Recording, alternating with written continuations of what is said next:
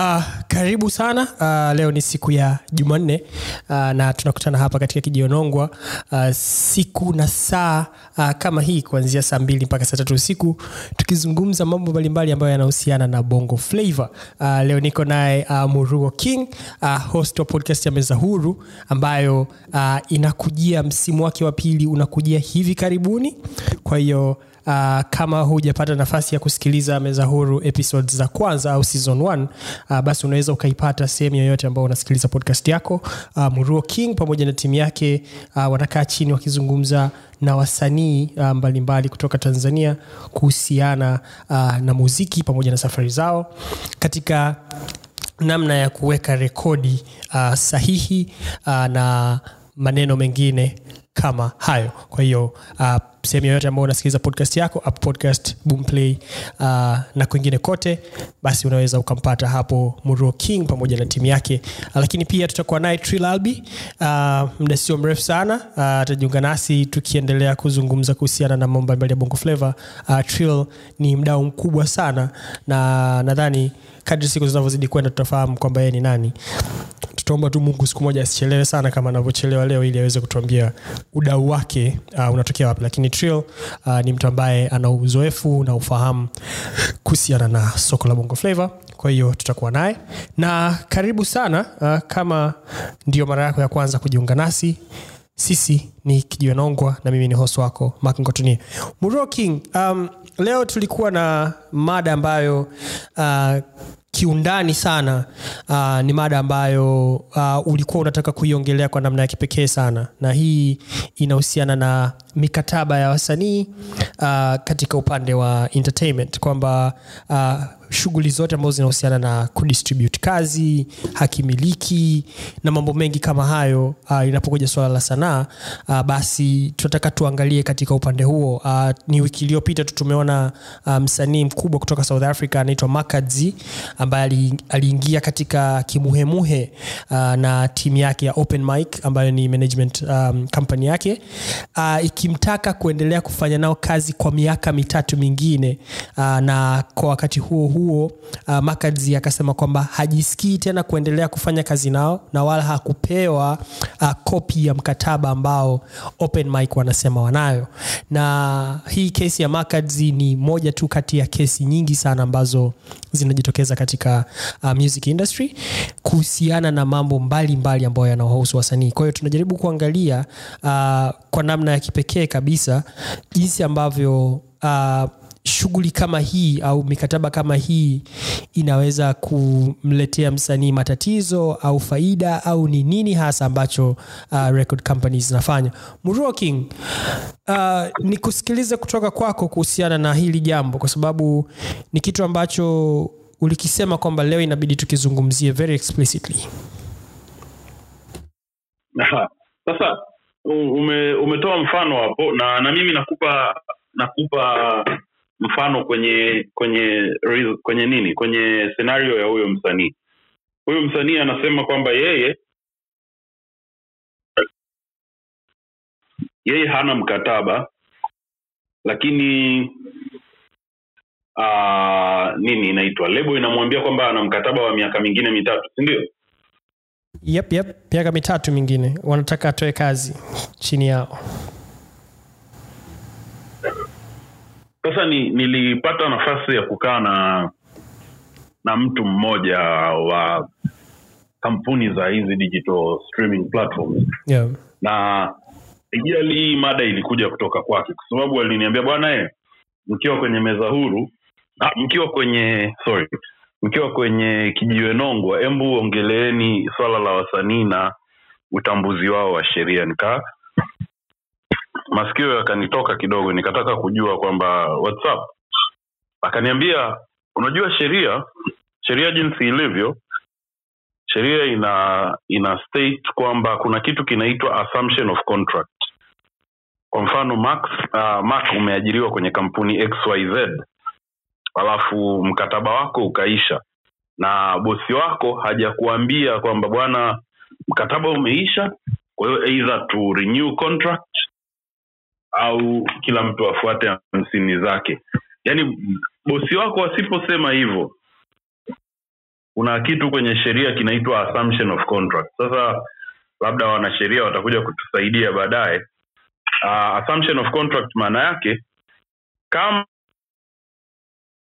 uh, the same amount of time yani mkataba utakuwa assumed kwa the same amount of time with the same amount of terms kama zilivyokuwa kabla ya mkataba kuisha. Sasa huu uh, bwana aliniambia bwana wasanii wengi mikataba yao mikataba yao labda kwenye hii digital streaming platform inakuwa imeisha lakini hawaongei chochote. Na wabu, uh, kampuni haifuatilii chochote. Kwao kuna wanaingia kwenye hii assumption of contract. Kwao inawezekana huyo msanii alikumbwa na changamoto kama hiyo. Uh, mkataba umeisha hakuna mtu anafuatilia wewe unaendelea na kazi na wao wanaendelea na kazi basi mkataba unaendelea. Kwa hiyo i think that was the case. Lakini changamoto ingine uh, alinishauri au aliniambia kwamba wasanii wengi watafute wanasheria au ma, mawakili ambao wana interest zao. Wana interest za wasanii na sio interest zao binafsi kwa sababu mikataba iko wazi kwamba utalipwa kila baada ya muda gani utalipwaje utalipwa kwa awamu ngapi? Lakini msanii anaweza akamtuma mwanasheria wake au wakili wake akamwambia nenda kawadai wale jamaa wana pesa zangu.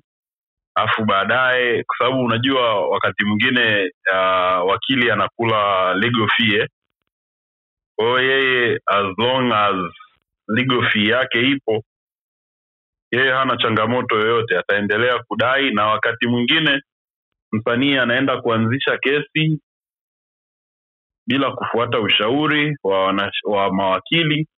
Baadaye kesi ina, anashindwa na yeye ndo anaendelea kuwa mhanga kwa sababu niliambiwa kwamba hauwezi kumshtaki wakili kwa sababu wakili mara zote anamwakilisha anamwakilisha mteja wake. So hayo ni miongoni mwa mambo ambayo yule bwana alini, aliniambia na ni mambo ambayo kwa kweli yaliniona yalinifungua macho kwamba wasanii wetu wanahitaji sana uh, opinions za mawakili kuliko namna wanavyojiendeshea mambo wenyewe. Asante sana muro na nadhani mdau wetu mkubwa uh, beka uh, boka nambaya beka ambaye yuko hapa uh, amekuwa ni mtu ambaye mara nyingi sana ana tweet kuhusiana na mikataba ya wasanii na kama uh, unaweza kumfollow kwenye akaunti yake ya twitter uh, ni mtu ambaye anaandika sana kuhusiana na mambo ya hakimiliki na mambo ambayo yanahusiana na hayo kuhusiana na wasanii. So Monroe nadhani hii case haitakuwa mbaya kama uh, nikijaribu kuirudisha nyuma kidogo um, tukimwangalia mtu kama reivani ambaye siku za hivi karibuni alipata nafasi ya kufanya mahojiano na tukamsikia akiongelea kuhusiana na jinsi ambavyo yeye na wasafi wali pathways na kiasi ambacho ilibidi alipe. Unajua nili, nilisikiliza ile interview alafu nika, nikawa najiuliza maswali mengi sana kwamba inawezekana vipi?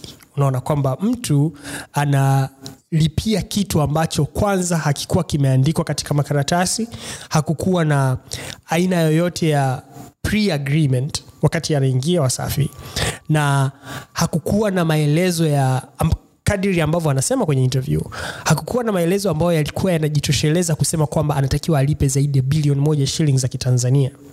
Lakini tunapokuja kuangalia kwamba msanii wa kaliba ya reivani kwa sababu kwa jinsi ambavyo tunamwona reivani anashinda tuzo uh, ni msanii ambaye anakuwa mkubwa na nini na hata record label ambao anafanya kazi nayo ambao ni wasafi wao pia wana rosta ya wasanii ambao wasanii walioko pale wengi ni wasanii wakubwa. Lakini hii taarifa ya kwamba ilibidi alipe bilioni moja kwa sababu ilikuwa ni kama vile alilipa kama alikuwa anamlipa mshikaji wake unadhani swala pia la usiri wa mikataba na you know, kwamba hivi vitu labda ni vipya sana kwetu ni swala ambalo pia linachangia kwa sababu watu wengi wanafanya mziki kama uh, you know, like wanafanya mziki kama mziki tu kama, kama, kama burudani kama nini. Lakini baadaye tunakuja kuanza kusikia labda streaming service hii inadaiwa x amount au streaming service hii ina host content zangu na mimi sijawai kupokea hata senti kumi.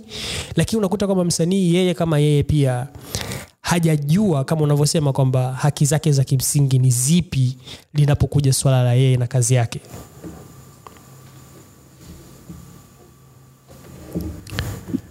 changamoto changamoto kubwa ambayo tuko nayo ni sanaa yetu bado haijaondoka kwenye kwenye ridhaa bado hatujawa na professionals kwenye kwenye sanaa yetu. Yaani uh, haya matatizo ya mikataba hayapo tu kwenye muziki hata kwenye mpira wa miguu.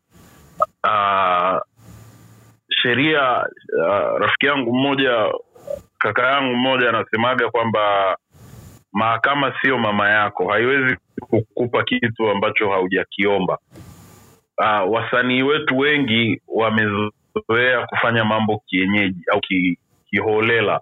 Ndo maana kama mtu ana, anadiriki kwenda kuongea na, na na ukisikiliza ile interview yule bwana alikuwa haongei vile kwa lengo la kulalamika yule bwana alikuwa anaongea vile kwa lengo la kubos kwamba bwana mzigo mzigo upo. Kibunda kipo. I, I was able to pay this some amount.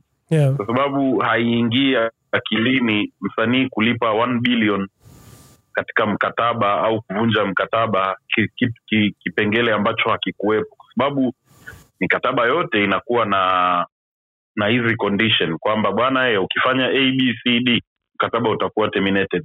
Okay hiyo ni ni tem, on termination of contract mkataba lazima uwe na terms and conditions za aina hiyo kwamba okay leo tumeamua tunavunja mkataba tunafanyaje? Sasa kama mkataba wenyewe hausemi hiyo lakini bado bwana chui aliamua kutoa 1b uh, mambo ni mawili. Eidha bwana chui ni mjinga wa mwisho au ni tajiri wa kutupa it could only be the two. Haiwezi kuwa katikati ya hapo. Eidha ni mjinga wa mwisho au ni tajiri wa kutupwa. Kwamba yeye 1b hununua uhuru wake kutoka kwenye mkataba sio tatizo. Lakini labda pia ni ni mjinga wa mwisho kwa sababu huwezi kutoa 1b kuvunja mkataba wakati hiyo condition haipo. Muroro nadhani wanasema ni, ni hekma ambazo una- unazitumia katika haya maneno kwamba ni mjinga wa mwisho au utajiri wa kutupwa. Uh, ni maneno mazuri. Naomba sijui unisaidie ku, ku, Trill kwa sababu niki, nikijaribu kumpandisha naona hapandi. Sasa sijui ni tatizo la ki la kiufundi the liko nje ya na uwezo wangu. naam. Na mimi nafanya hivyo kila saa naona hapandi. Kwa hiyo Eh, sasa sijui shida ni nini? Ale maisha hapo kwanza mpaka iwezekane. Au inawezekana ikabidi inatakiwa a- a- update version yake ya, ya clubhouse. So muruo tu kuna vitu ambavyo nadhani pia vinakuja ku ku, kutengeneza picha kubwa. Tumeona kwa mfano juzi ed shiran uh, akiwa anagombea copyright na marvin gay watu ambao wanasema kwamba ali interpolate some some parts of uh, nyimbo yao akaitengenezea kwenye nyimbo yake mpya. Na imekuwa ni kesi ya mahakamani na ameweza kushinda. Na hii sio kesi ya kwanza ya, ya mtu kama Ed Sheeran. Na hii ilikuwa ina yeye kadri alivyo baada ya ushindi wake mahakamani aliongea sana kuhusiana na songwriting. Kwamba aina ya uandishi wa nyimbo na jinsi ambavyo umekari, umekaribiana. Kwamba anasema kwa mfano nyimbo nyingi za pop zina zinashabihiana like, yani zinatoka katika code chache sana. Kwa hiyo kuzi kuja kutengeneza nyimbo ambayo inafanana sio kitu ambacho ni tusemeje sio kitu ambacho ni maajabu ni kitu ambacho kinaweza kutokea kabisa uh, kibinadamu. Lakini jinsi ambavyo uh, kinaweza kuwa drugged kwa mfano kwa Sheeran of course ni msanii mkubwa ni msanii ambaye ni, ni tajiri na hivyo lakini hii prosesi nzima ya mahakamani tunaona kabisa kwamba isingeweza kufanikiwa kama pia yeye asingekuwa na wanasheria ambao kama ulivyosema mwanzoni wamebobea katika uh, upande huo wa entertainment na wana pure interests za success ya msanii. So sijajua jinsi ambavyo tunaweza ku kuwaambia wasanii wao wasogee karibu zaidi na hawa wanasheria hasa hasa kipindi ambacho tunaona mziki wetu una, unabadilika kwa sababu sasa uh, sio tu pablo anasema kwamba utani, nitaku, utakuwa under management yangu utaniimba hapo utanitaja papa pablo alafu itaisha. Kama ile mambo ya, ya ambayo tulikuwa tunayaona huko miaka ya elfu mbili sasa hivi tunakutana na makampuni makubwa uh, ya uwekezaji ambayo kama record label sony sijui warner music ziki sijui nini. Vitu vinabadilika na inaonekana kabisa kwamba hiyo ndo itakuwa future ya muziki.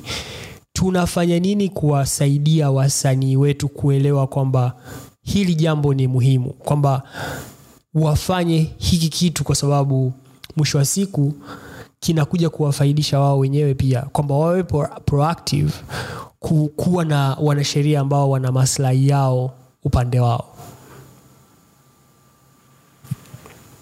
Uh, mark kwanza kwanza the funny part ni kwamba uh, marvin guy died in 1984 marvin guy died in uh, april 1st 1984 na hii hii maneno ya mka, ya ya wimbo wake kuwa sampled yeye hayupo lakini sheria inamtetea. You, you, you see the way ambavyo sheria ni nzuri. Marvin gaye died 40 years ago 39 years ago.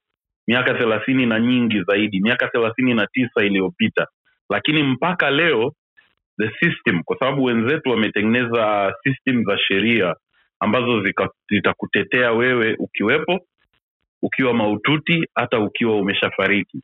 Imagine tuna wasanii wangapi? Kuna wasanii wengi sana wa tanzania wakina mbaraka mwishee wakina patrick balisidia uh, wakina king kiki uh, kina maalim gurumo wakina uh, uh, na few. Wasanii wengi sana ambao uh, katika hao niliowataja kuna ambao tayari wameshafariki lakini kazi zao zinakuwa interpolated kazi zao zinakuwa sampled kazi zao zinakuwa remake, uh, refixed au redone rehashed. Lakini sheria haiwatetei ni kwa sababu sisi hatujatengeneza mazingira ambayo kazi za sanaa zitakuwa separ, uh, zitakuwa sold kama franchise ambayo sheria inaweza ikazitetea. Kwa mfano uh, wimbo kama jogoo la shamba from the 80s ni wimbo ambao unapigwa sana. Lakini je hakimiliki ya huyu mzee inafanyikaje? Hakimiliki za kina mbaraka mwishee wakina patrick balisidia Zik, nani anazitetea? Uh, changamoto iko sehemu mbili. Changamoto ya kwanza iko kwa wasanii. Mimi mara zote sitaacha kuwalaumu wasanii kwa sababu I have seen wasanii wakipewa nafasi first hand nafasi ya kuandaa uh, nafasi ya kuandaa au ya kuandaliwa kwenda kujifunza mambo mbalimbali ambayo ni kwa manufaa yao lakini kwa sababu hakuna kibunda au hakuna posho hawatokei. Hawana nafasi labda ya kupata hela mbili tatu hawaendi. Vitu kama hivi ndo vinasababisha sisi tunakuwa hapa. Lakini upande wa pili wa tatizo ni upande wa, ba, wa mabaraza ya sanaa. Basata kosota. Basata tunawasikia mara nyingi tu pale ambapo wanafungia wasanii. Lakini there are so few times ambazo basata wamekuja wakasema sasa hebu tufanye abcd ili tuongeze wigo. Hebu tufanye kitu abcd ili tuwasaidie wasanii wetu. Basata na kosota tunawasikia kwenye matatizo tu nei wa mitego ametoa wimbo roma ametoa wimbo basata katibu mkuu ataenda atasema wimbo huu tunaufungia. Kosota wao wamesikika of recent wakati tu wa, wa copyright uh, wakati wa, wa royalties. Ndo watu wanajua he kumbe kosota wapo. So it's, it's systems systems zilizopo ndo zinaleta changamoto na na system zilizopo zinaleta changamoto kwa sababu sisi wenyewe bado hatujauweka mziki wetu kama biashara. Mziki wetu bado unaonekana kama ni ni uh, tuiteje. Unaonekana kama kama kitu cha ridhaa.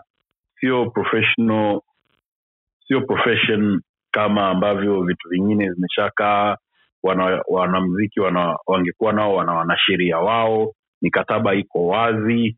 Kila kitu kiko wazi. Msanii anasainiwa kwenye lebo tunaona pale. Msanii amesainiwa kwa muda huu termination itakuwa hivi. Lakini tunakuja kushtuka tu mtu anadaiwa 1b na yeye anasema majestically kwenye vyombo vya habari kwamba yeye tumelipa asante sana muruo king na nadhani tutamalizia uh, mjadala wetu kuhusiana na mikataba na uh, mambo ya wasanii hapo. Uh, beka anasema kwamba angalikuwepo hai mavin gay edi hii kesi asingetoboa. Mziki ni mmoja tu ila mwana amegandamizia sio kwa mfanano ule wazungu nao ni watu. Wamechezesha tu nowadays ed ndio yu hai mavin gay alishakufa vingi vimeangaliwa hapo. Ed bado limlipa kodi ila uhalisia amechop vitu vingi kutoka kwenye the original song. So i think tutajaribu kuendelea kui, kuiangalia hii kitu kadri inavyozidi kufunguka kwa sababu of course kesi imekwisha. Lakini ground zake pia kwa sababu nilipata nafasi ya kumsikiliza Sheeran kwenye baadhi ya interview na jinsi ambavyo alikuwa amelichukulia hilo swala. Akajaribu kulinganisha kwa sababu hii sio kesi yake ya kwanza. Ameshakutana na haya mambo nadhani ni mara tatu. Hii ni mara ya tatu sasa uh, kwenye nyimbo zake na mara ya kwanza ilipoleta shida alifanya settlement uh, akawalipa watu hiyo kitu ikaondoka ika na mara mbili ameweza kushinda case.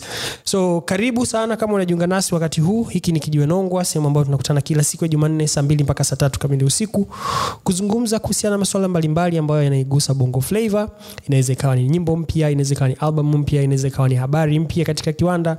Basi hapa tutakuwa tukizungumza kuhusiana na jambo hilo.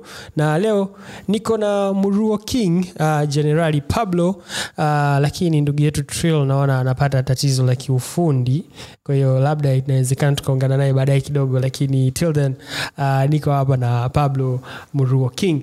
Muruo king single again ya harmonize nyimbo ambayo um, ina kama miezi miwili sasa kama sikosei inaendelea kuchukua sura mpya sana especially kwenye upande wa west africa. Uh, tunamwona davido alisema yeye na, na mke wake wanasikiliza sana single again alimtumia harmonize uh, dm lakini pia tumemwona donjazi akiinteract na hii nyimbo na tunafahamu kwamba donjazi bwana ni mtu ambaye ni a powerhouse uh, akizungumza kitu watu wana pay attention.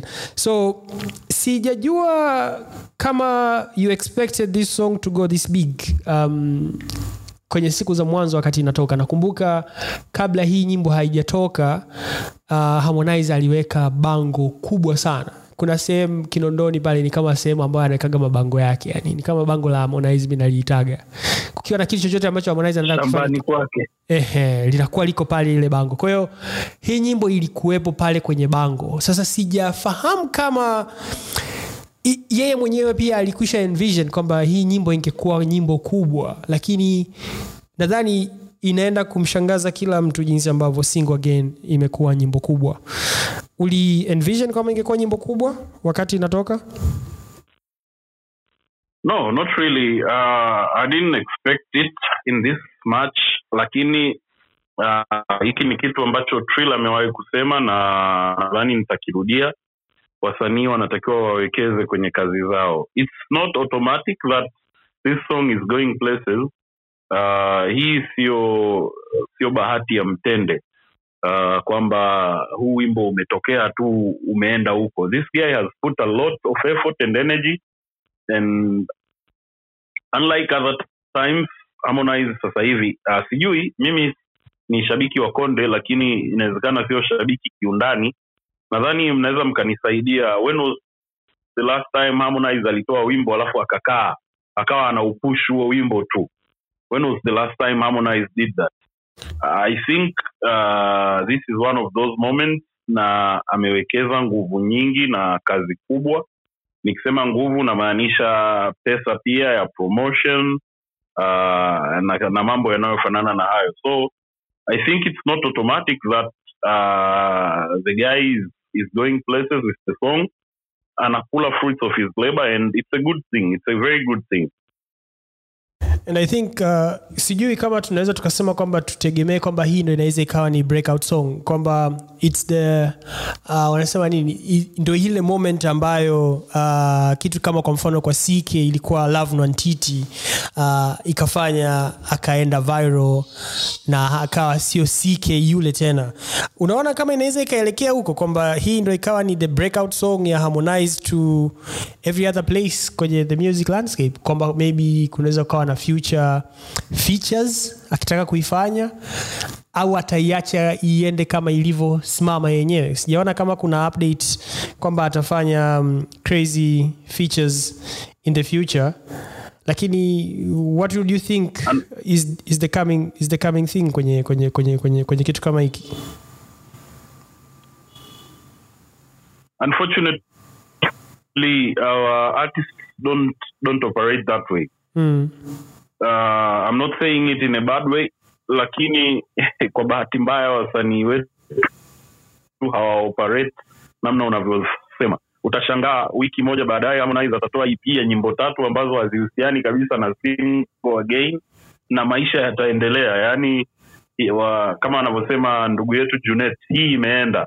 Yani you just be surprised this artist will just release a, uh, another song na maisha yataendelea from where it goes. Sijui i want him to, to, to surprise us. Nataka sana bwana harmonize to prove wrong kwa kufanya something more and more kuhusu huu wimbo kwa sababu huu wimbo bado bado unaishi. Tena kwenye ajenda inayofuata tunamwongelea mario.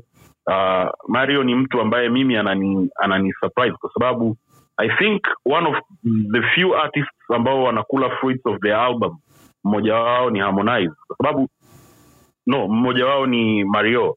Mario mpaka sasa hivi anatoa deluxe version ya A Boy you know. Sijui anafanya release ya videos za ngoma zilizoko kwenye the boy you know. So you can see this guy is is capitalizing on on the project. Lakini ndugu yetu alitoa album baada ya siku mbili kaitwa huko kwenye remix mojawapo ambayo haihusiki kabisa na albamu yake and he went and did the thing na akaanza kuipromote the remix kuliko hata albamu yake. Kwa hiyo well let's wait let's wait. Maybe he will surprise us. Na wanasema kwamba harmonize nakumbuka last time actually harmonize uh, alikuwa very settled akiwa kwenye relationship na it seems amepata bidada mpya. Sasa sijajua kama ni ndo sasa ile singleness inapotea au inarudi kwa sababu mziki nadhani una namna fulani kwa sababu naye sasa hivi anafanya toa yake ambayo inaitwa single boy na anaona inaenda mpaka august.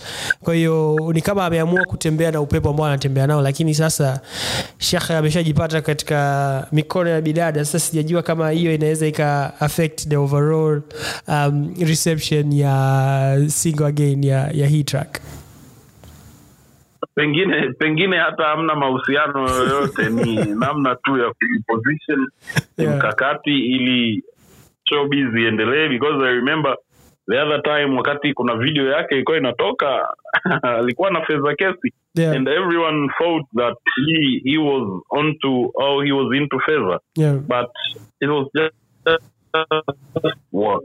Oh, there's a possibility Mwamba is is is playing what other artists do do, Yeah. na eh, maisha yanaendelea. So Mm. let's wait and see. I think it will eventually follow. Yeah. So kama unajiunga nasi karibu sana. Uh, hiki ni kijionongo sehemu ambayo tunazungumza kuhusiana na bongo flavo kila siku ya jumanne saa mbili mpaka saa tatu kamili usiku. Na nakuwa hapa na muruo king pamoja na Trill albi. Uh, tukijaribu kuangalia mambo ambayo yametokea katika bongo flavo uh, kwa wiki nzima ambayo imepita. Muruo king mario ana kama unavyomwita mario inaitwa mario bwana omari. Um, anaendelea kujipambanua kama msanii mzuri sana wa mapiano.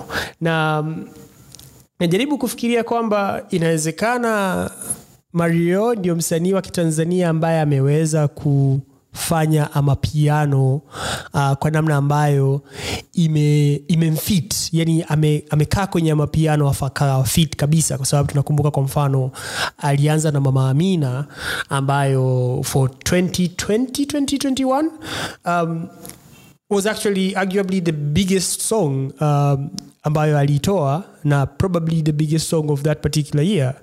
Na ameendelea kujipambanua sana katika upande huo wa mapiano. Na juzi ametoa tiza uh, kwenye nyimbo yake mpya ambayo ukisikia inavyo sound um, kwa kweli mimi kile kionjo ambacho nimekisikia nikasema okay kuna kitu cha ziada ambacho uh, mario anakiweka katika composition zake especially za mapiano. Tunaona nyimbo ambayo amefanya na abigail uh, inazidi kwenda na tunaweza kukubaliana kabisa bila kupepesa kwamba sehemu ambayo ameifanyia kazi katika nyimbo hile ilikuwa ni kubwa sana kuliko sehemu ambayo ameifanyia abigail. Kwa hiyo ni kama vile nyimbo ni kama ya mario hivi tuseme.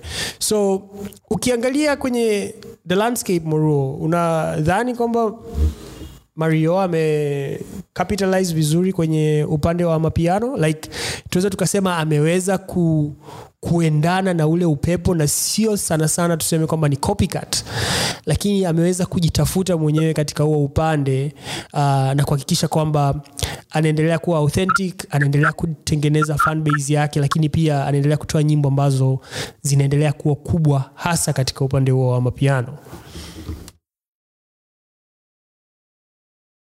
I guess I guess ni ni arguably one of the best wenyewe wanaita bongo piano one of the best bongo piano artists. Uh, kwa sababu uh, if you put on a scale no one does uh, music the way mario does. Yani uh, hakuna hakuna hakuna.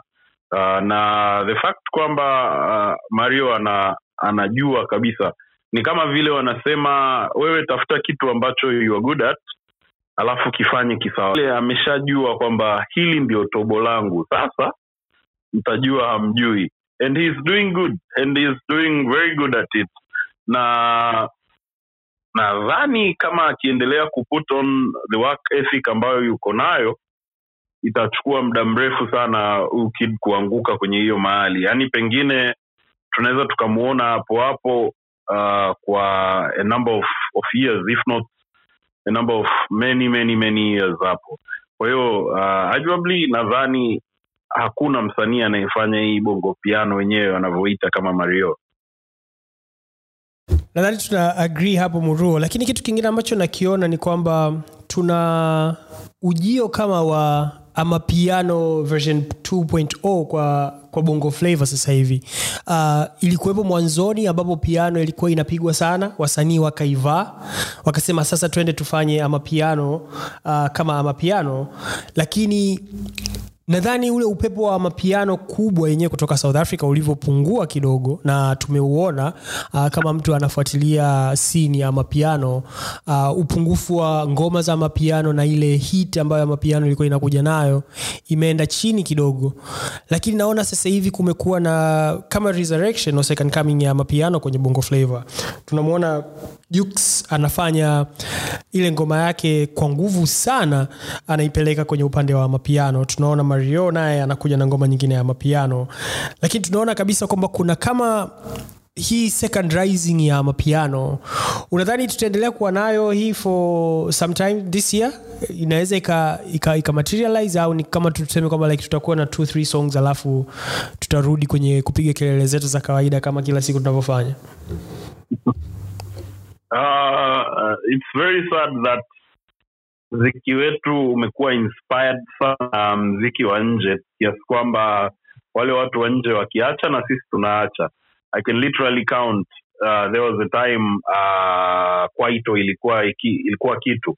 Sababu south africa walivyoamka na kwaito yao na sisi tuka jump tukaenda walivyoacha walivyohamia kwenye vitu kwenye house music tukaacha uh, south africa walivyo uh, wanigeria walivyokuja na li, na li, li afrobit lao tukalirukia wamekuja na mapiano tumerukia. South africa wakiacha wakatafuta kitu kingine akaenda msanii mmoja akaona hii ndo wenyewe akarukia.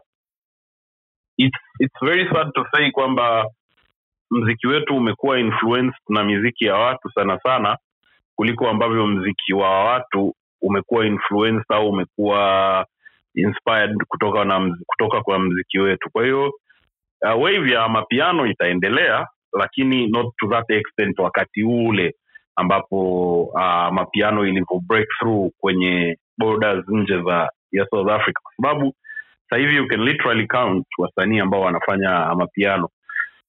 Umesikia wimbo wa jaiva unaitwa supu ameshirikiana na na mario eh? Ameshirikiana na mario. Kuna Yeah. wimbo wa kuna nyimbo mbili tatu ambazo zipo zinafanya vizuri kwenye airways. Sio kama mwanzo kwa sababu mwanzo kila msanii alikuwa anataka amapiano. Mpaka rafiki yangu lodais alifanya amapiano bwana. Hii ni maajabu. Ulikuwa surprised? Nilikuwa surprised lakini ah, ndo hivyo. Vijana wanasema wao ni mashabiki wa mziki mzuri. Kwa hiyo it's the thing. I think it's amazing to, to, to really like witness that. Na uh, naona trill bado anapata shida kupata nani. Chief inawezekana leo labda kuna namna inabidi uzungumze na wazee wakupe um, permission kuzungumza. Labda kuna vitu ambavyo utakiwi kuvizungumza leo but uh, tunajaribu sana lakini naona kama vile bado ina, inagoma kupanda atakuwa alimsema vibaya ceo wa clubhouse akamwambia sasa nitakuonesha. Muroki, kuna kitu ambacho nadhani wote tuna agree na tulizungumza wiki iliyopita wakati tunaongelea nyimbo ya sarafina au fina tz uh, kwamba nao kumekuwa na msururu eh? tunaweza tukaita msururu wa ngoma ambazo zina sound kama kikulacho za Mr. Nice eh, zuchu juzi ametoa nyimbo yake mpya inaitwa nini. Uh, lakini ukiangalia wanasema ni chicken dance songs.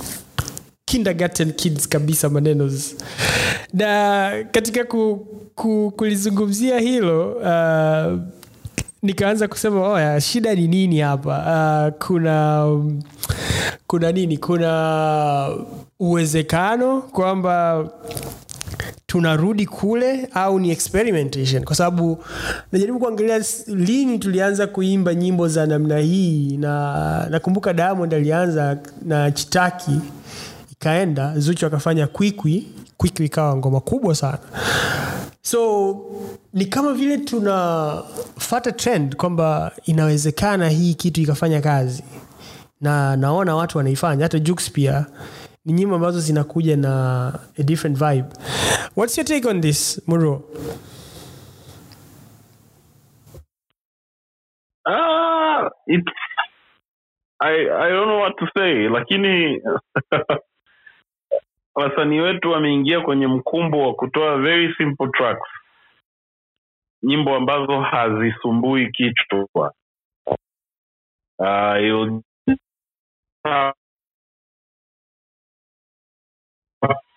imeisha. Uh, ndo maana uh, wameangukia kwenye hilo kwenye hilo dimbwi la kutoa au kuinterpolate uh, miziki ya watoto. Because they are just simple. Maneno yako pale tayari. All you just have to find the melody. Yani au tuseme melody ipo tayari. Wewe unachotakiwa kufanya ni kuleta tu maneno yako uunganishe and wala kitu kimetokea. So that's, that's the issue. Kwa sababu ukiangalia uh, the songs hazilast baada ya pale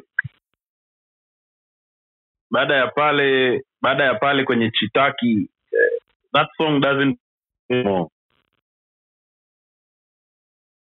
easy come easy go wenyewe wanaita kwa hiyo it's a problem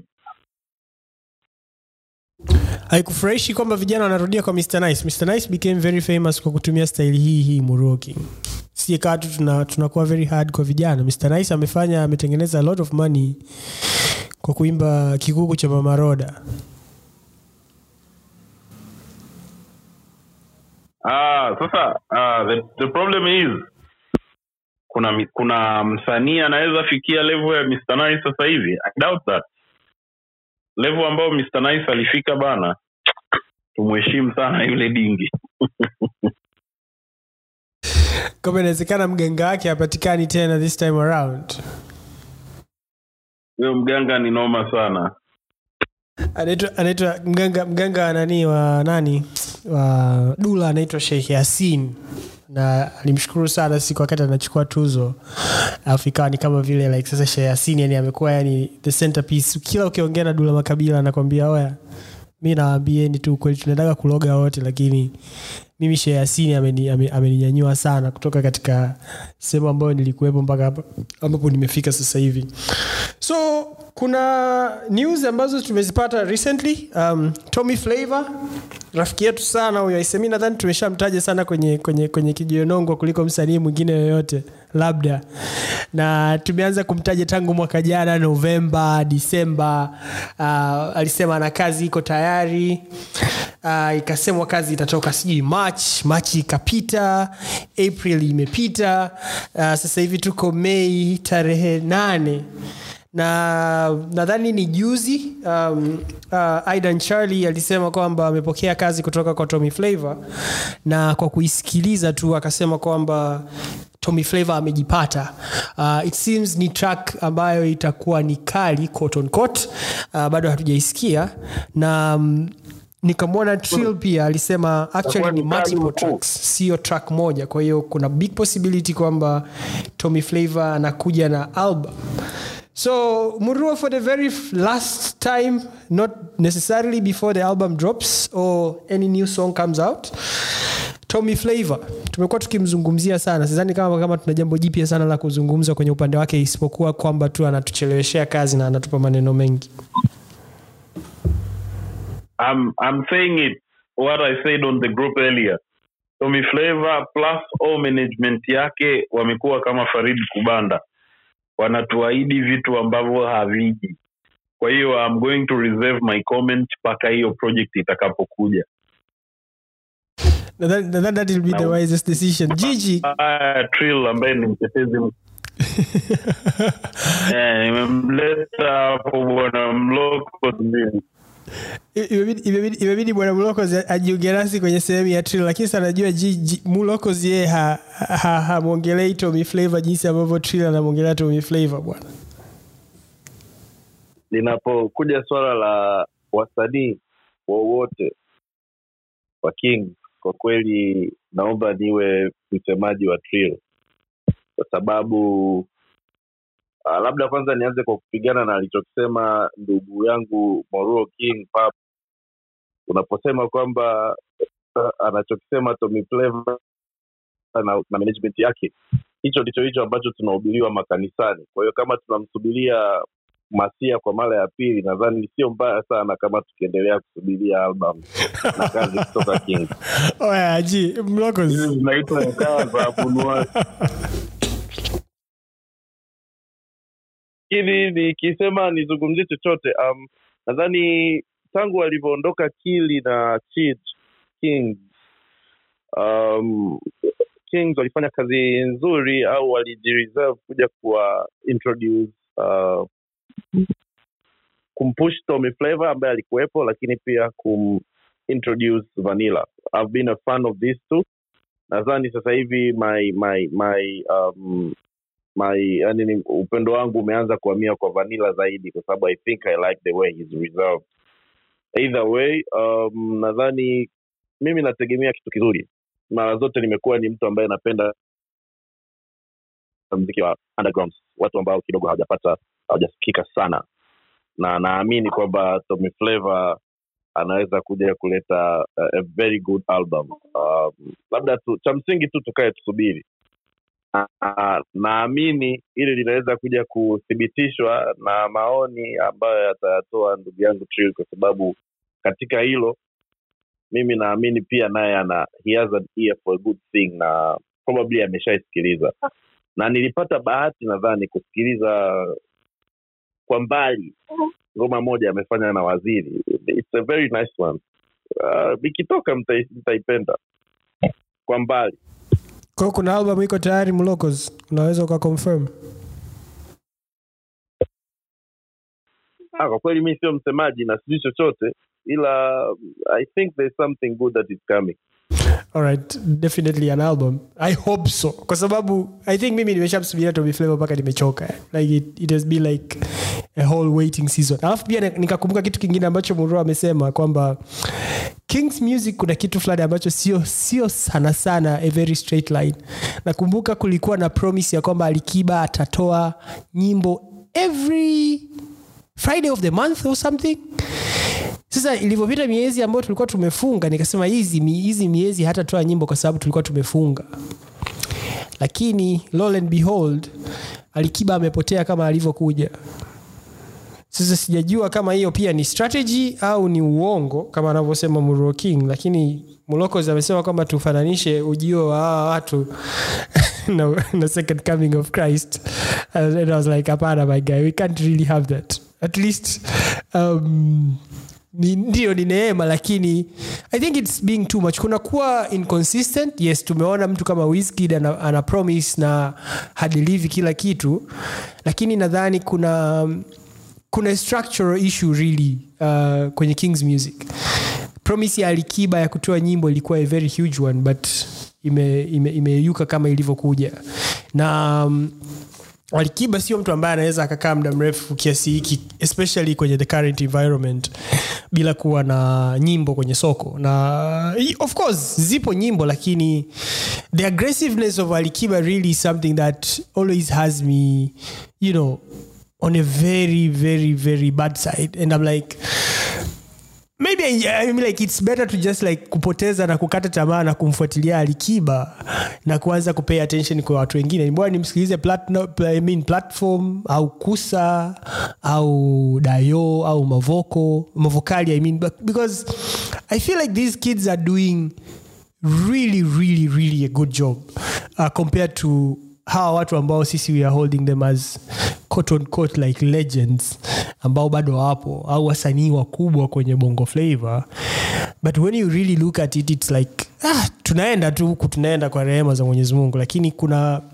kuna namna ambayo they are really not um, superseding or exceeding our expectations when it comes to the music.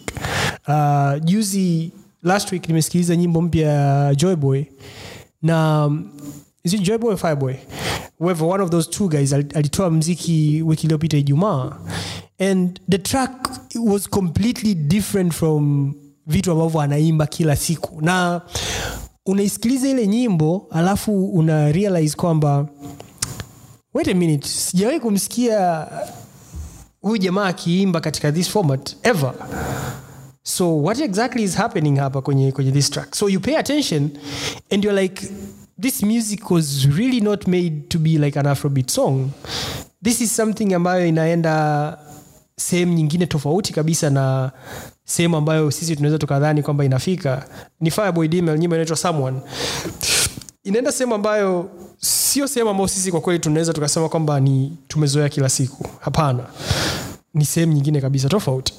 So kuna namna ambayo wao wanafanya alafu ukija kuangalia sisi tunachofanya unaona kabisa kwamba tuna tunaenda mbele tunarudi nyuma alafu tunakuwa tuko pale pale.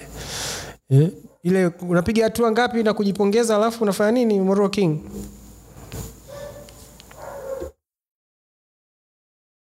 Unaenda hatua mbili mbele unarudi nane nyuma na kujipongeza. Mambo kama haya um, mimi nitamani nichangie kitu kidogo hapo. Uh, adhani tatizo kubwa ambalo wasanii wetu wanalipata ni kwamba wana target market mbili. Ya kwanza ni ya ndani ambayo ni local. Ya pili ni ile ya nje ambayo bado it's not guaranteed. So most of the time ni kwamba nikitoa kazi ikafanya vizuri kwa bahati mbaya kwa sababu mara nyingi the outside market is not guaranteed unlike for wana, wasanii wa nigeria au south africa. Ikito, ikitolewa kazi ambayo inaweza ikafanya vizuri ndani kuliko nje the next project inayoitoa basically itakuwa more direct kwa, kwa, kwa market ya ndani. Na unajikuta kwamba hilo ndo linalokuja kutokea kwamba nafanya napiga hatua mbili mbele then the next time um, napiga hatua mbili nyuma. Kwa mfano mimi bado na as much as i love harmonize na nakubali kazi yake nadhani he is going to struggle a lot kutengeneza ngoma kubwa kuliko msingo sometimes ma, matokeo ya kitu kizuri tunachokifanya ndiyo yanayotufanya yanakuwa ni kama a mark of our own downfall kwa sababu we tend to make that standard yani tunajaribu kutengeneza mazingira ya kubiti ile standard ambayo tunakuwa tumeiweka. Kwa hiyo inaleta shida kidogo. Kwa hiyo nadhani i think it's more of um, um, a, a, a, an artist initiative in itself. Kwa sababu when you can't look at it hata kama ingekuwa ni wewe lazima bado unge struggle. Nimekuelewa sana bwana Mlocos kwenye hilo jambo. Na it's very true kwamba an artist initiative plays a very significant role kwa wao kuweza kuendelea kukua uh, kiusanii. Murua, una chochote cha kuongezea kwenye upande huo kabla tuja move kwenye our very last segment? Uh, mimi sikubaliani na bwana GG kwamba msingo itakuwa downfall ya Harmonize because we have seen we have seen these tracks come and go though inaweza isiwe kwa engo hii lakini well I guess let's put it on the hands of time tusubiri tuone Alright. Um, kulikuwa na taarifa Jiji? Ah, ni mimi hapa. Ah, mkurugenzi mwamba huyo hapo Mwamba anakuja, Wema. dakika kumi sasa. Ehe, Mwamba, em, em jifafanue chapchap tumalizie. Ah, no, nilikuwa nataka niseme unaweza kuta alichokiongea jiji kuhusiana na hiyo single again ya Harmonize. It might be the very same case na um, kama ambavyo nadhani uh, Rema anapata shida kutoa kitu ambacho kita kitakuwa kikubwa kuliko ile um, calm down ambayo tena especially ile the remix one. Labda nadhani alikuwa anamaanisha kwa engo hiyo. Ni hicho tu nilikuwa nataka ni ni chip in. Hiyo hiyo nyimbo ya Rema imetoka juzi tu wangu. Eh, lakini haina bado yani sidha nilisikiliza kidogo lakini haijani move bado to, to the same extent kama hiyo. Sijui kama mmeona imeleta matokeo hayo kama na na pia alichukua muda pia kutoka from the calm down kuja hiyo nyingine. Yeah. Kwa hiyo it might be the same case kwa Harmonize nadhani. Alright. So tutaichukua hiyo kama ilivyo uh, tuiweke uh, Muro kuna jambo ambalo lilikuwa limezungumzwa sana kuhusiana na Nandi kwamba baada ya yeye kuwa na familia uh, influence yake kimuziki imeshuka au imepungua, jambo ambalo yeye mwenyewe hakupenda sana kulizungumzia na hakupenda jinsi ambavyo lilizungumzwa kutoka kwa watu ambao walilizungumza lakini imekuwa ni kama a repetitive thing kwamba watu wanaangalia kwamba Nandi kuwa na familia imekuwa kama imemslow down kidogo kimuziki. Si- Similar case, do you see it the same? I don't think if that's the case though. Yeah. Nilisikiliza unfortunately nilisikiliza uh, namna ambavyo wale watangazaji wa Wasafi waliongea and I didn't see the problem with what they said. Uh, I guess labda kwa sababu mimi sio msanii na mimi sio Nandi sielewi labda kulikuwa kuna any other part of that video. Kwa sababu kwa sababu uh, walianza kuongelea numbers wakasema interest interest itapungua which, so, which, which is what happens kwenye mziki. Lakini mimi siamini kwamba wasanii wameacha uh, siamini kwamba washabiki wataacha kumsikiliza lakini nafikiri nandi anachotakiwa badala ya kujibizana na hawa watu na kurekodi voice note za majibizano all nandi has to do is put in some music. Hivyo tu kwa sababu that's the only way. That's the only way ambapo anaweza akawaprove right or Digital kwa upande wako?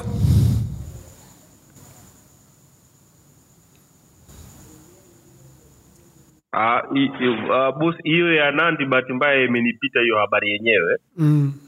Na kwa hiyo I, I can hardly comment on that. Gigi?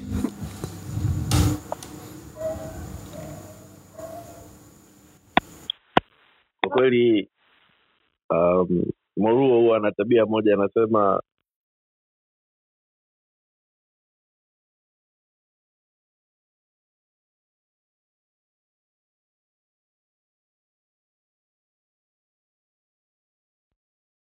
Maneno yana nguvu sana katika katika nyanja mbalimbali za kiuchumi na kijamii. mazito sana mimi siwezi No. kuongea maneno mazito namna hiyo Hii ni uongo bwana. tunaomba, tunaomba atengue kauli kwamba hayo maneno tunaomba mkuu jiji utengue kauli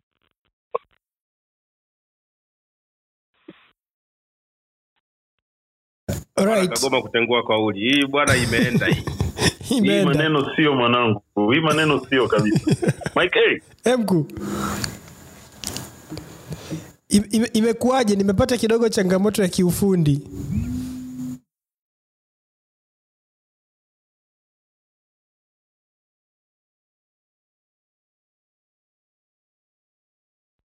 well ajenda inafuata hapa ni kuongelea kuhusu live shows wazee tunahitaji promoters special au specific kwa ajili ya live shows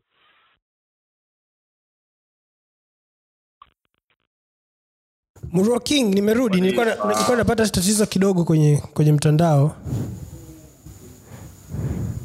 oh, oh, karibu mkuu pole na changamoto Asante. So ya tumebakia na kama dakika nne hivi tumalizie, na mm, tulikuwa tunataka hiyo swala la kuwepo kwa promoters. Kulikuwa na thread iliandikwa na Temi kwenye twitter na alikuwa anajaribu ku break down really like the process of um, earning kuhakikisha kwamba msanii anaweza kumaximize uh, kwenye their earning capabilities. Na akawa amesema vitu ambavyo kiukweli ukiviangalia vina make sense. Kwa mfano kuwepo kwa tua um, msanii kugeuka kuwa content creator zaidi kuliko kutegemea tu kutengeneza muziki.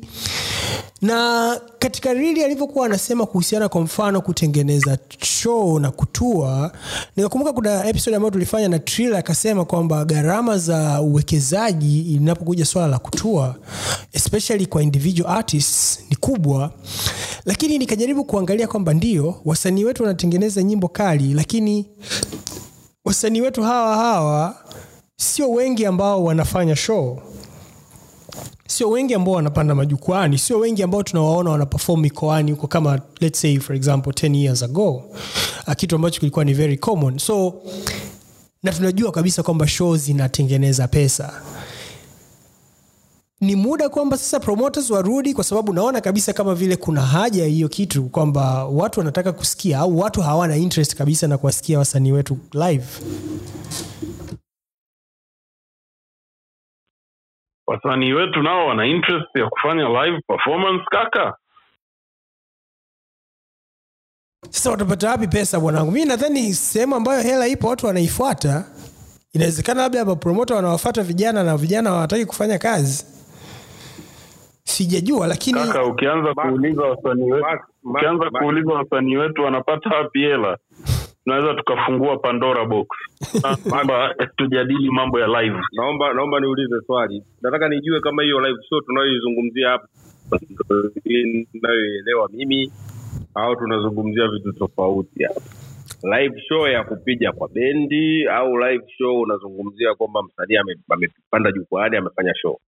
Msanii amepanda jukwani amefanya show digital. Kama hata anafanya kwa playback hiyo sio tatizo. Ah, ndo live show tunazungumzia hapa si ndio? Mm. ah, okay, sawa. Yani msanii aonekane na kijiji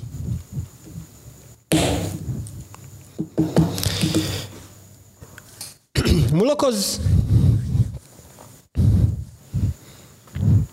Ah, bwana bwana bwana bwana bwana trildo ndo amepanda sasa hivi bwana. Hatimaye. Trill naomba uzungumze wewe bwana utatufungia kabisa na leo. Nashukuru. Bwana jiji analea. Bwana bwana jiji analea bwana. I think I, i think kwa kwa, kwa levo ambayo ina, inatakiwa nadhani inabidi tukue. Na kwenye kukua kwenyewe uh, nadhani ilikuwa ni jumatano sijui sikumbuki lakini tulikuwa tulishuhudia mtu kama tiwa savage amefanya show kwenye kum, kumsimika eh, king bwana king pale pale uingereza. Na ukitizama ile show ni kweli kabisa tunaweza kuifanya kama case study. Kwanza unaona kabisa kwamba zilikuwepo gharama kuna uwekezaji mkubwa umefanyika kwa sababu amefanya amefanya performance yake na band na bendi yenyewe inapiga inapiga ule mziki kwa notes kabisa. Watu wamekaa chini wanapiga vile vitu lakini pia unaona the uh, sound ilikuwa imefungwa pale. Ni clip lakini unaona kwamba hii kitu ilikuwa standard kabisa yani iko kwenye proper arrangement. Kwa hiyo unaangalia kabisa kwamba hili jambo lilikuwa kwenye uwekezaji mkubwa lakini pia ya msanii mwenyewe namna alivyokuwa na move na anafanya kazi yake. Unaona kwamba ilikupa maandalizi mazuri. Kwa hiyo sisi wenyewe inabidi tukubali kwanza kwamba haya mambo mazuri yanahitaji gharama. Can, recall mara ya mwisho nafikiri Kesolite nafikiri ilikuwa aliokuja kama kama sio future kumbuki vizuri lakini tuna tuna taarifa kwamba vifaa vilitoka kenya sijui watu wame, wamekuja kufunga wataalamu wenyewe hawakutaka assistance yoyote kutoka kwetu kwa sababu walitaka vitu vyao viwe proper.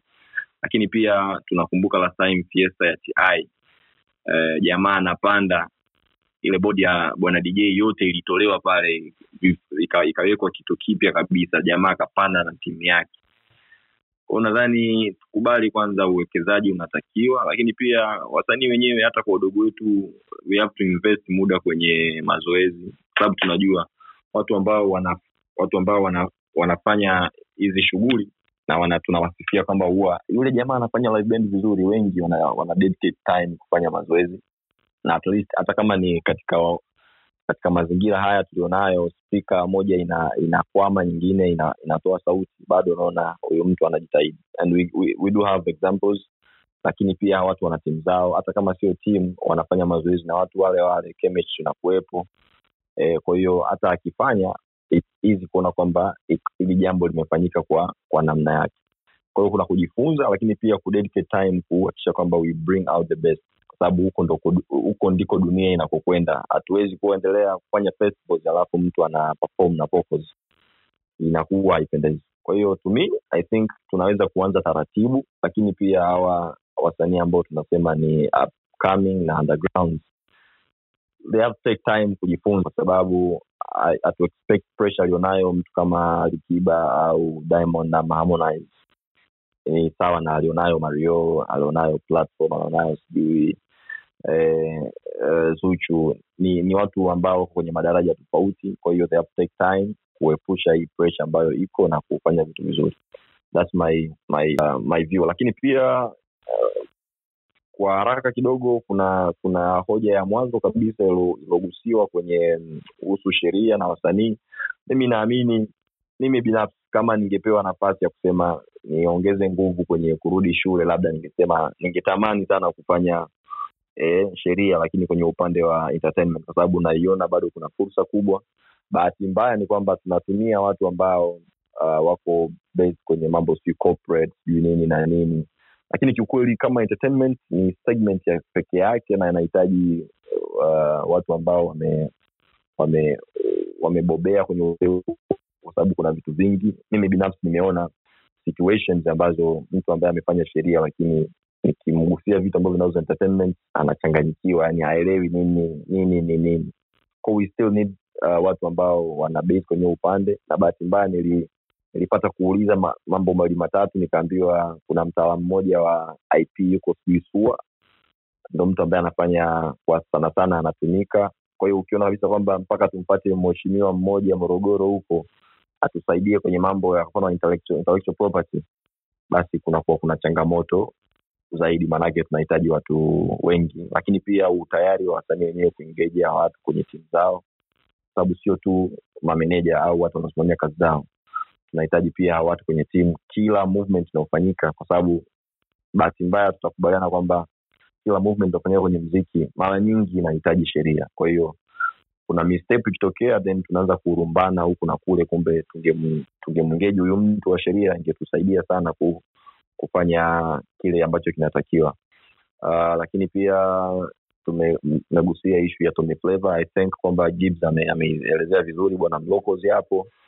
Uh, tutakubaliana kwamba kutengeneza mziki ni kazi rahisi lakini tunapokuja kwenye kazi ya kufanya clearance na kuhakikisha kwamba kila kitu in kwenye sheria kwamba kila kitu kikae sawa kuna mambo ya split eh, kuna mambo ya kuhakikisha kwamba everything in, in order and plan kabla ya kurelease project kwa sababu mwisho wa siku inaweza ikadrop alafu ika, ikawa na, na, na makando kando au kasoro. Tukaanza kulaumiana. Imekuwaje? Mbona project haijakuwa handled vizuri kila timu inategemea kufanya kitu kizuri kwa sababu it takes time to, to bring these projects into life. Kwa hiyo i do believe kama nilivyoahidi mwanzoni kwa kutoka kwake kwa sababu pia ni mtu wangu wa karibu uh, haitozidi maybe haitozidi june mwishoni the project will be out and we do expect kuona vitu vipya kutoka kwake uh, kwa sababu pia ni progress. Ata- project itatoka na ataendelea kufanya kazi zake we, we do believe kuona anaendelea pale ambapo ameishia na uzuri ni kwamba the fans na watu wanaomfahamu na wanamfuatilia wanajua ubora wake na uwezo wake. At least tumeanza mwaka vizuri tukiongelea project ambazo zimetoka mwaka huu hatuwezi kuacha kutaja project yake pia. Ni one of the big projects ambazo ameshirikiana na bwana omari. Kwa hiyo naamini atakuwa na mwaka mzuri baada ya kutoa project yake na kazi zingine lazima ziendelee. At least tuone consistency kubwa kuliko miaka mingine iliyo uh, iliyopita. Uh, baada ya kusema hayo I've, I've been late kidogo lakini nimefurahi. Na enjoy nikimsikia bwana digital japo amenisikitisha kuona kwamba ni, ni, ni, ni mtu wa asiyefuatilia kiwanda kwa, kwa ukaribu. Anatupa sababu ya kutokuwa kutokumpandisha mara mara kwa mara. Uh, thanks to bwana thanks to everyone boka. Boka amekuwa ni mdau wetu mzuri pia amekuwa akichangia uh, leo tumekuwa na wageni pia babi waizi mwaku hapa namuona bwana dubo og kabisa. Uh, leo umeme kidogo umeletea shida hapa lakini nashukuru kwa msaada wako wa kitaalamu. So mpaka next time guys we thank you we thank, we thank everyone ambaye anazidi kutune uh, tunaamini next time aliye aliye in leo anaweza kuja na mtu mmoja mwingine. Tuendelee kukuza community yetu tunaongelea muziki na burudani na tunaamini kabisa kijiwe kijiwe nongwa itazidi kukua na kukua zaidi. Until next week thank you guys.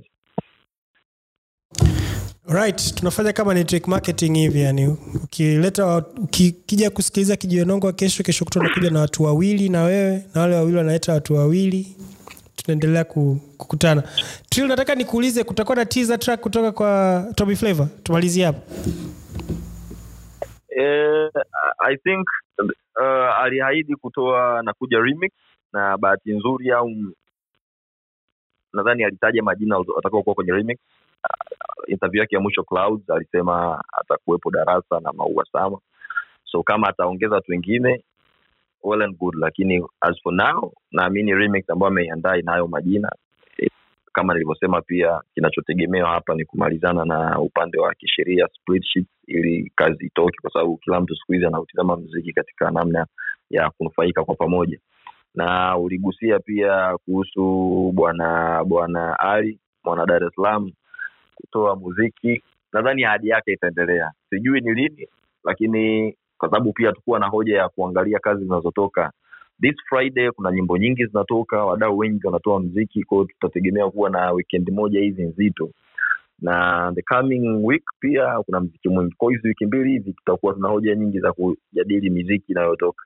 Kwa hiyo kama alivyosema bwana moruu kwenye chitaki tutakuja kujadiliana hapa kweli yaliyomo yamo au tunaendelea kutoa ngoma za wiki mbili hapo tumesauliana asante sana Trill. Uh, and on that note uh, tunawashukuru sana kwa kuendelea kutusikiliza. Um, sana watu ambao wamekuja dubo zoi uh, boka ambayo kunasi kila siku mlokos waizi na Mwaku- mwakubombaki yeah? so tunawashukuruni sana. Uh, tupende kuwatakia wakati mwema. Uh, bye kutoka kwetu. Asanteni sana